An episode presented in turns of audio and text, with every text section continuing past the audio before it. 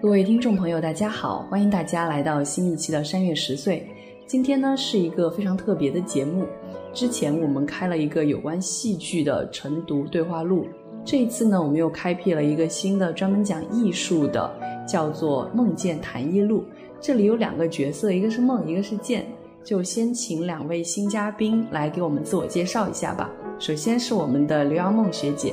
大家好，我叫刘瑶梦。我们希望能够通过这样的一个节目，能够让大家通过我们对艺术的解读来关注艺术，走进艺术，欣赏艺术。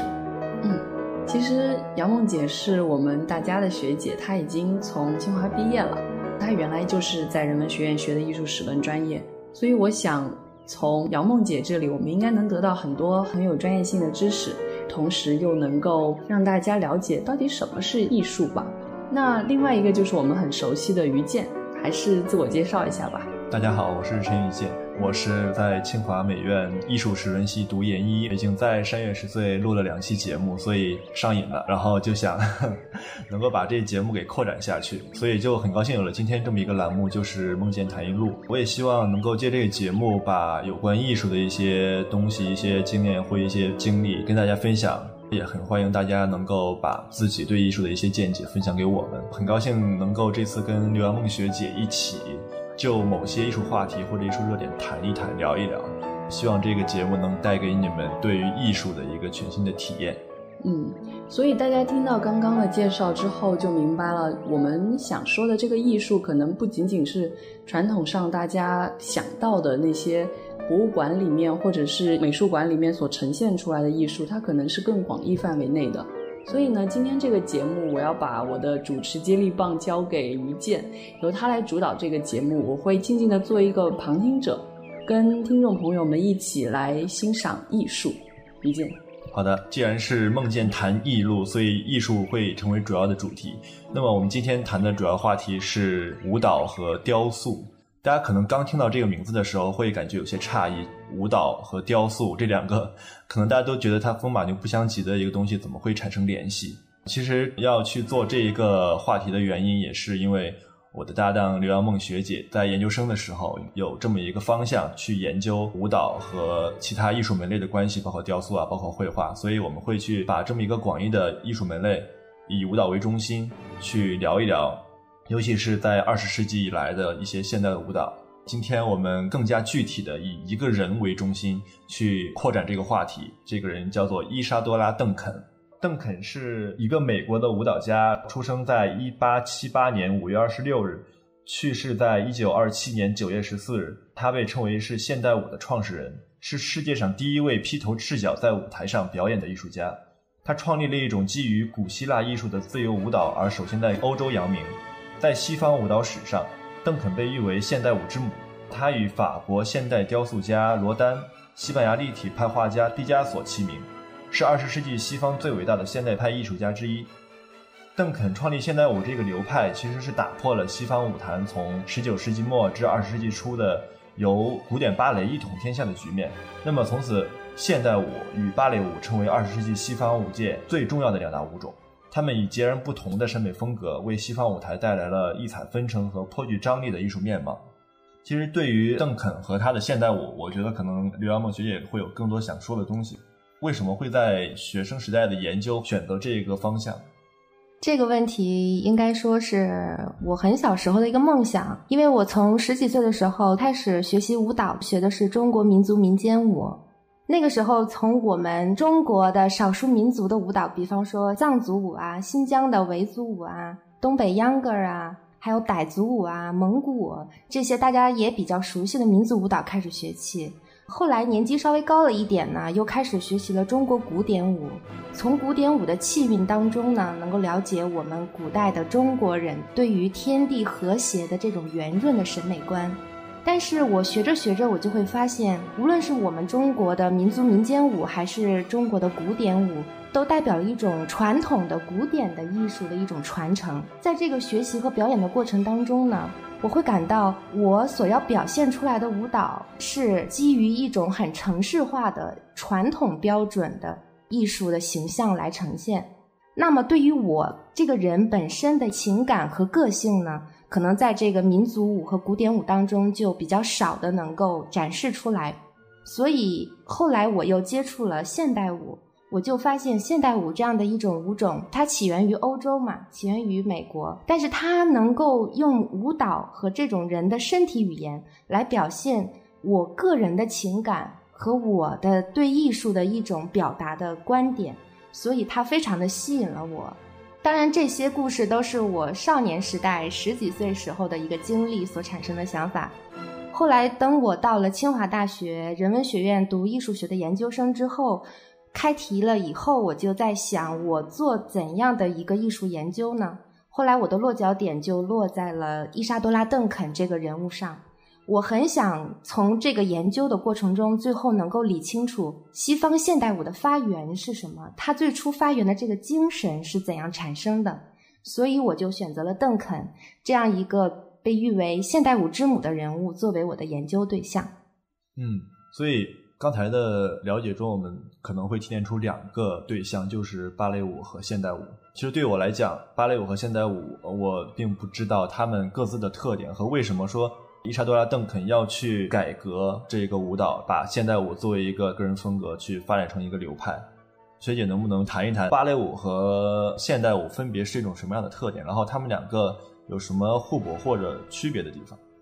芭蕾舞它最早是从16世纪开始产生于欧洲的宫廷，那么它是代表一种宫廷的和贵族的这样的一种审美趣味的舞蹈。它的这个艺术审美风格呢，就是讲究开绷直立，动作要外开，脚尖要绷直，腿和胳膊要伸直，所有的动作都要呈现出一种脱离地心引力的那种向上的力量，这就是开绷直立。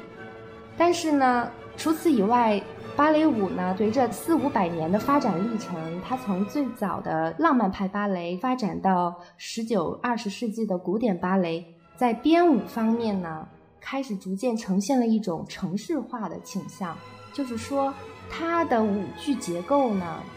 从开始到发展到故事的结尾，它有一个固定的这个编舞模式，所有的动作呢也有专业的标准。所以他在表演的过程当中呢，会感受到这个舞蹈所有的一切的表现都是在事先的安排之中。我们拿古典舞剧《天鹅湖》为例，它的故事结构是拟定的，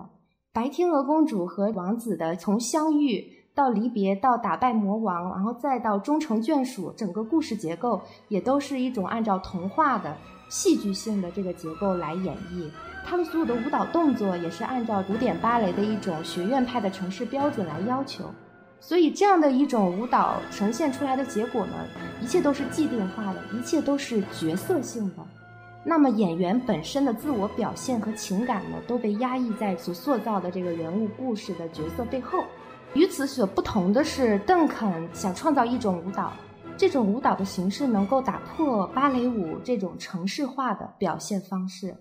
他希望舞蹈能够以一个单纯的生命来呈现，这个生命是这个人本身所自然的状态，不加任何修饰的，和此时此刻最真实最鲜活的呈现。这就是邓肯想呈现他所想要的这个舞蹈最初的理念。我明白，就是包括20世纪，其实我觉得像其他的艺术门类，比如说绘画或者雕塑，其实也在返回到一个人类对自己的身体本身的一个自由的追求上来。那么如果邓肯产生这么一个想法之后，我还挺想知道他到底是通过一种什么样的方式或者一种途径去打破这种限制，然后去寻求到一种自由的状态，他是有什么样的灵感吗？其实任何一个艺术家，比方说像邓肯这种算是一种创造现代舞这种形式的先驱式的艺术家，他想寻求一种与前人不同的独一无二的艺术表现形式，肯定是需要一个漫长的过程。最初邓肯想要创造现代舞的时候，他的第一理念就是他要反抗芭蕾，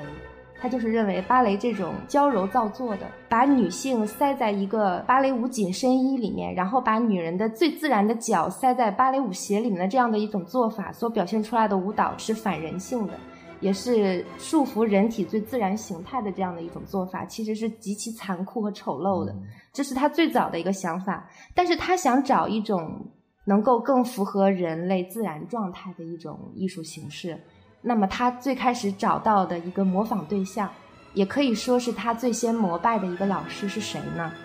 就是大自然。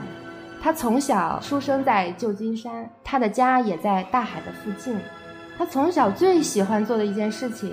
不是像我们现在的小孩子一放学就到各种补习班，而是到大海边去玩。他喜欢光着脚踏在沙滩上，追逐着海浪。从这个过程当中，他发现大海、大自然的波动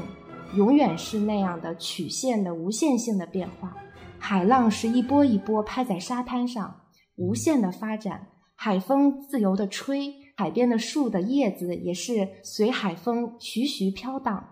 他认为这个树的飘荡啊，海浪的波涛啊，漫天的雪花啊，这些自然现象都表现出一种自由无拘无束的状态。所以他认为我们人的身体和我们的四肢的运动是不是也应该如大自然中的万事万物一样，无拘无束的、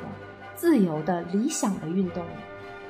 这就是邓肯最初想创造现代舞的一个思想源头。我觉得这种现代舞的思想其实跟舞蹈最开始发生的原因是一样的。人类的舞蹈之所以能够成为一种艺术门类，其实也就有可能是剩余精力的发挥，比如说就是吃饱没事干了，然后扭扭屁股张牙舞爪的跳起来，可能之后就变成了舞蹈。也有可能是在祭祀的时候跳大绳那种东西变成了舞蹈。反而像到20世纪到19世纪，这种舞蹈就变成了一种束缚人的这么一种存在，然后人们又会想到去回到原来，回到最开始的那种状态，去寻求人最自由的那种状态，有点类似于像文艺复兴的感觉。我们追随这个艺术最早的起源啊，就像刚才于健说的，有这种剩余精力说呀，还包括这种游戏说呀等等。当然其实还有一种特别重要的起源，就是说模仿说。古人最喜欢模仿各种动物啊，或者是模仿自然的某种神灵或者什么状态，然后来表现成艺术。比方说我们模仿鸟叫，或者我们的动作可以模仿鼓啊、爆啊，或者是什么发出那种吼叫，然后再加上我们张牙舞爪的动作来吓唬怪兽啊，这都是一种模仿。当然这种模仿是艺术产生时的最原始的状态。在整个艺术史的发展过程中，我们会认为我们这种最直接的模仿其实是低级的。如果我们在模仿的基础上将艺术变得越来越抽象，越来越具有程式化和戏剧化，那才是高级的。但是到了邓肯的这个时候，他反而认为像这种古典派的芭蕾那种戏剧性和那种人物的角色性，其实是一种束缚人自身人性的一种东西。所以他想抛弃这些人为的修饰，他想要去寻求一种模仿自然的，或者是不加任何修饰的最自然原始状态的。对，就像刚才于健说的，好像是人的第二次文艺复兴，他返回到了人最初诞生的那个地方，就是自然。那么问一个比较可能不专业的问题，这个现代舞在舞台上的表现形式它可能会是什么样子呢？那比如说我知道芭蕾舞的话，它是有一定的故事情节，那它有一定的文学性，它有为它专门做的音乐。那么现代舞它是一个什么样的状态呈现？这个问题其实需要分两部分来回答。如果从角色的演绎上来说，芭蕾舞演员在呈现一个舞剧的角色的时候，他所要表现的是这个角色本身。比方说我现在是天鹅湖中的这个白天鹅奥杰塔公主，那么我表演的一定是这个公主的角色。如果我表演的是睡美人，那么我就是睡美人本身。但是现代舞就不一样，现代舞它反对这种角色的既定性，也就是说我站在舞台上的时候，我不是睡美人，我不是白天鹅，我就是我这个演员，我这个人本身。我想传达给观众的，让观众看到的就是我的舞蹈呈现出什么样子，就是我此时此刻的情感的表达，也是我这个人真实的表达，也是我最纯粹的存在状态。这就是古典的舞蹈和这个现代舞之间表演上的区别。可能就是在古典或者说芭蕾舞更注重的是角色本身，演员这个人作为一个人的角色其实是被剥夺掉了。对，它就剩下了一个角色的那种符号。对，那么其实邓肯想做的就是把人的这个主体性给夺回来，对，去放到舞台上去。对，那么聊到舞蹈，其实还有一个很重要的主角就是音乐，因为我注意到邓肯很多的作品都是根据很著名的古典乐做背景去进行创作的，比如说马赛曲啊，贝多芬的第七交响曲，还有梅德尔松的春啊，柴可夫斯基的斯拉夫进行曲等等。所以我其实很好奇，假如没有这些音乐的话，他应该怎么去创作？他的灵感来源是什么？舞蹈难道已经成为解释音乐的工具了吗？对，应该说音乐对于邓肯现代舞的产生也起到了非常至关重要的作用。可以说邓肯无数的优秀作品都是在优秀著名的古典音乐的灵感启发下而产生的。在邓肯眼里，这个舞蹈它的自身的韵律和音乐的韵律要相吻合。他最崇尚的这些古典的音乐家，比方说一件刚才提到的像贝多芬啊，勃拉姆斯呀，这些人他们的音乐都是一种古典主义音乐，带有结构的和谐性啊，乐律的稳定性啊，还有这个音乐整个结构的严谨性。所以邓肯所喜欢的这些音乐都是这种古典主义的优秀作品，然后他希望舞蹈也能够在这种和谐优美的节拍和韵律当中来自由的呈现。所以呢，邓肯他作为一个现代舞之母和作为一个20世纪初现代舞和现代艺术这样一个转折性的人物，在他的身上还包含了很多的古典主义艺术的因素和残留。邓肯曾经说过，他非常反对的一个音乐家就是德彪西的音乐。对，他认为德彪西的那种被称为印象派的音乐是一种模糊不清的，如同意识流一般的，让人捉摸不透的音乐。那么舞蹈如果在德彪西这种模糊性的音乐中来跳的话，那就太荒唐可笑了。这也体现出了邓肯自身在艺术，包括他对于当时和他之后的现代艺术的一种排斥或者是不能够适应的这样的一种情况。提到音乐和舞蹈的关系，也不得不提到邓肯的母亲。邓肯的母亲是一位钢琴老师。邓肯从小是生活在离异的家庭，在他还是一个婴儿的时候，他的父母就已经离婚了，所以他从小就是伴随着母亲的钢琴声长大的。他母亲弹了一首非常好的古典钢琴，所以从小在这样的一个音乐的氛围中耳濡目染长大，他自然对这个古典音乐的曲调节拍都有一种天生的喜爱。在这样的一个情况下，自然古典音乐也成为了邓肯后来编舞的一个无尽的灵感的源泉。对，其实聊了很久，聊了这么多关于舞蹈和现代舞邓肯的这些东西，那其实我们还有一个主角没有登场，就是我们最开始说到的舞蹈和其他的艺术形式，比如说平画或者说雕塑，它的一种关系。那么我们知道邓肯最直接的灵感来源应该是古希腊的平画，那么我想杨牧学姐应该能够给大家介绍一下平画跟舞蹈的关系吧。对，我们刚才说到了邓肯产生现代舞的两个源头，一个是大海大自然，一个是音乐。当然我们也不能忘记还有一个很重要的就是古希腊平画。这就是因为两点原因，一点原因是因为邓肯是爱尔兰移民到美国的后裔，那么他对当时美国所流行的芭蕾舞是极其排斥的，当然他也对当时20世纪初美国百老汇所流行的那种百老汇的音乐剧歌舞也是非常排斥的。他认为那是一种弥漫着现代商业城市味道，带有各种挑逗性的或者是那种娱乐性的那种很低级流俗的一种艺术。他认为他的艺术和他的舞蹈既不同于芭蕾舞，也应该绝对不同于这个百老汇的音乐歌舞，所以他希望能够顺着他的血缘去寻找他艺术的源头。他想到他是爱尔兰的移民后裔，那么他的爱尔兰，他的祖国应该是在英国，那么英国是在欧洲，整个欧洲的艺术的源头呢又是在希腊，所以他顺着这样的一个脉络寻找到了古希腊。他曾经3次呢到古希腊的废墟雅典的巴特农神庙去游览，也包括他曾经在英国的大英博物馆呢，还有法国的罗浮宫去欣赏了大量的古希腊的平画。他发现古希腊这个陶瓷瓶上的绘画有很多运动和歌舞的题材，在这些平画上的人物的造型，他发现了一个特点，所有的人物的造型，在他们身体躯干和四肢当中，所有的动作都是呈现 S 型和这种曲线型的运动。他发现这样的一种姿态包含着一种动作无限生成和继续发生的可能性，所以他模仿这些平画上的姿态，把它们变成舞蹈。这就是邓肯模仿古希腊平画来创造舞蹈的一个原因。说到这一个，我们现在回想一下古希腊的雕塑，包括绘画，包括壁画、平画，真的是有这么一种特点，就是它的人物形象都是在一种运动的状态中截取的一个画面。比如说我们可能最先想到的是一个雕塑叫做米龙的掷铁饼者，它其实截取的就是一个在运动员掷出铁饼而没有掷出的那一刻。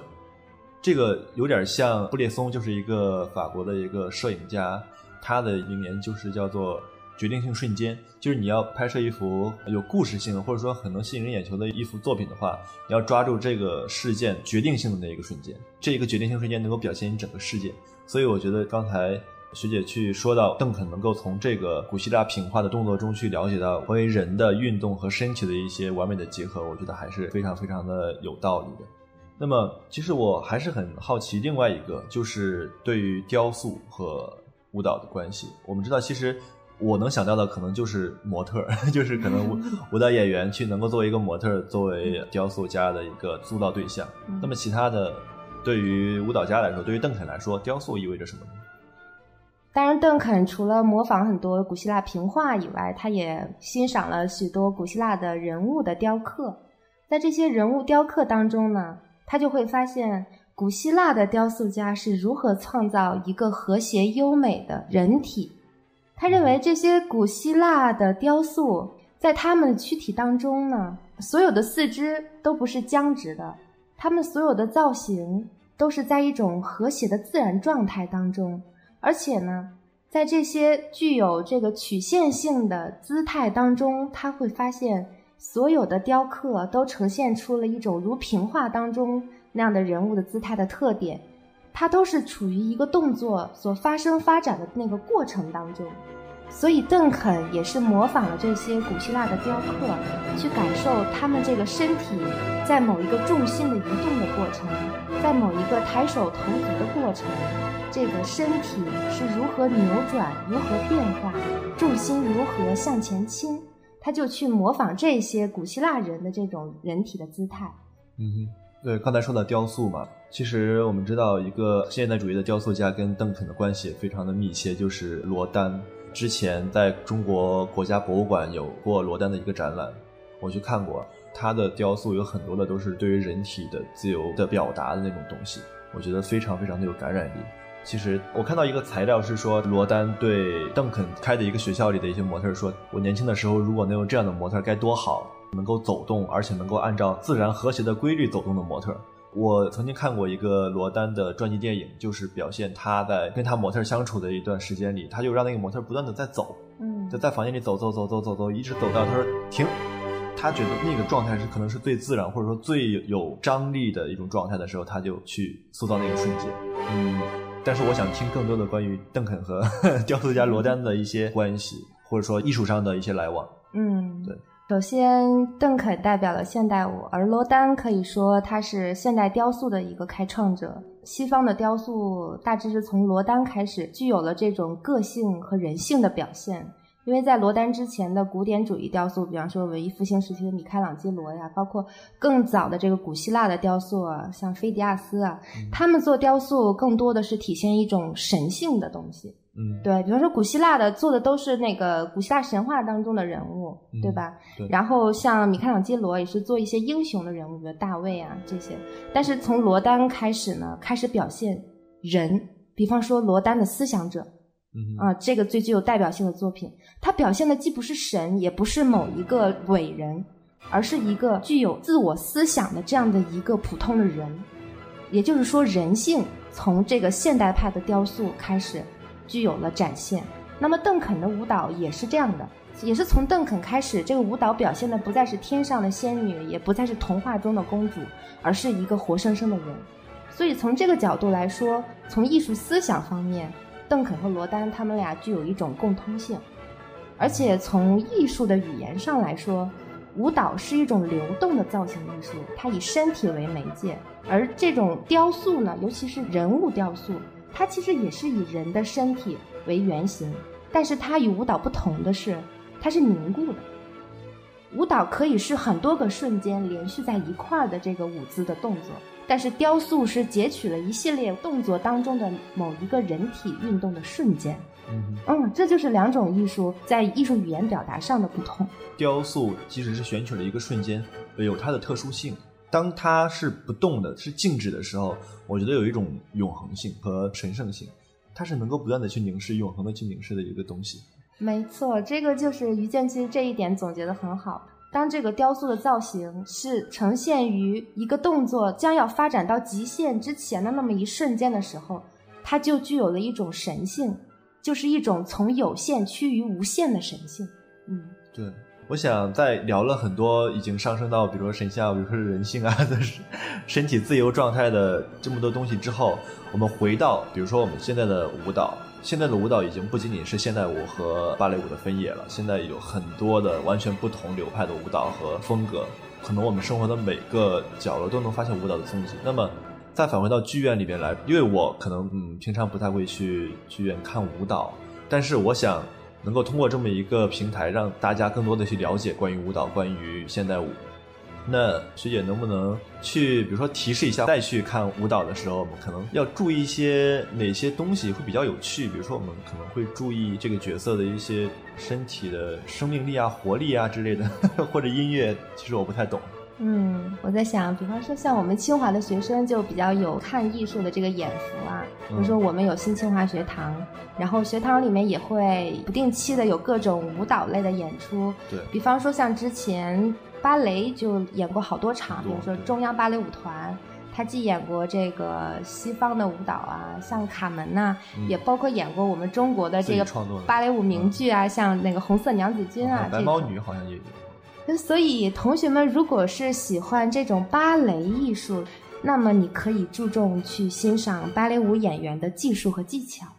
因为芭蕾舞大概400-500年发展到现在，它不光是这个剧情结构来吸引我们，可能更多的我们去看这个演员他的技术技巧，他的舞姿的优美程度，他动作的稳定性，以及包括他跳转这些高难度动作的这个演绎的成熟性和稳定性。有点像我们欣赏中国戏曲的时候看他们的基本功，台下10年功，台上1分钟的那种。对对对，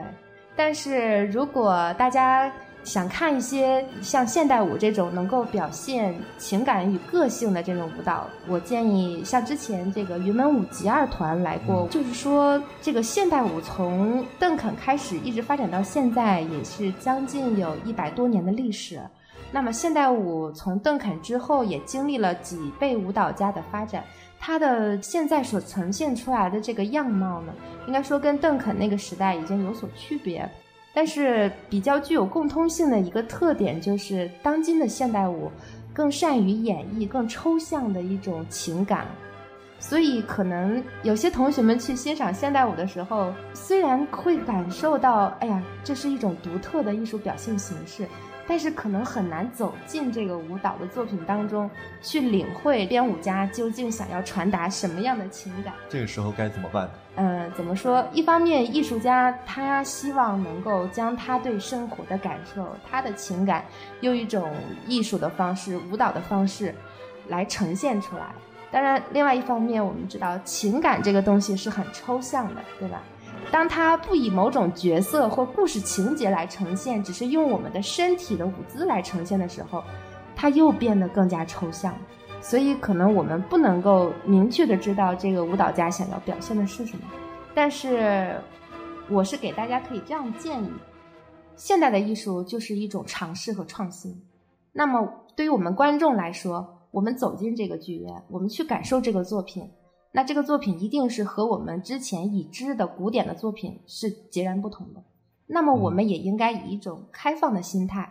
去走进这个现代艺术，去尝试，去接触，去感受它给我们带来怎样的一种新的体验。可能仅仅这个新的体验的心，就是我们去尝试和接触现代艺术所最终获得的最宝贵的东西吧。所以最后我其实还想说一句，就是如果大家对以上方法都觉得难以实现的话，我觉得艺术本身有一个普适性的内核，这个内核能够连通各种形式的艺术和门类。那么当你绝望的时候，你可以找一个小屋，没有人的小屋，舞动自己的身体去表达一下自己的情绪，或者饿的时候你也可以去用身体去表达你的情绪，然后你再去走进一座剧院，你去看一场舞蹈，你可能就会能理解人类用肢体去表达自己表达情感的那种感觉是什么样子。我觉得这样可能会来得更直接一点，或者更容易一点吧。今天非常感谢杨璐学姐能够跟咱们一起分享舞蹈和雕塑啊，舞蹈和平画，包括分享了伊莎多拉·邓肯这个现代舞之母的这么一个人。我觉得其实归根结底，我们去聊艺术、聊舞蹈、聊音乐、聊绘画，我们最终的目的其实是，我觉得还是要回到生活本身上来。我们如何成为一个更好的人，如何去对待他人，对待我们和自然的关系，其实这都是我们需要去从艺术中去获得的。所以希望大家以后能够对舞蹈这种艺术形式更感兴趣，大家也不妨去尝试一下，尤其是清华的同学，我们有很多的关于舞蹈的演出在新清华学堂，我们可以尝试着去买一张票，去走进舞蹈，去重新认识它。所以今天就到这里了，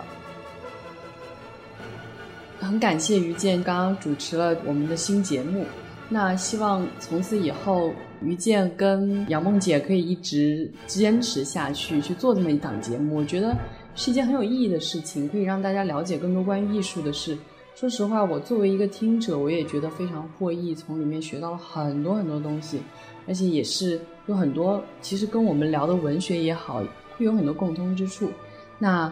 今天是算是这个节目的一个开头，以后呢我们会听到于健跟杨梦洁两人一起来主持这个节目。那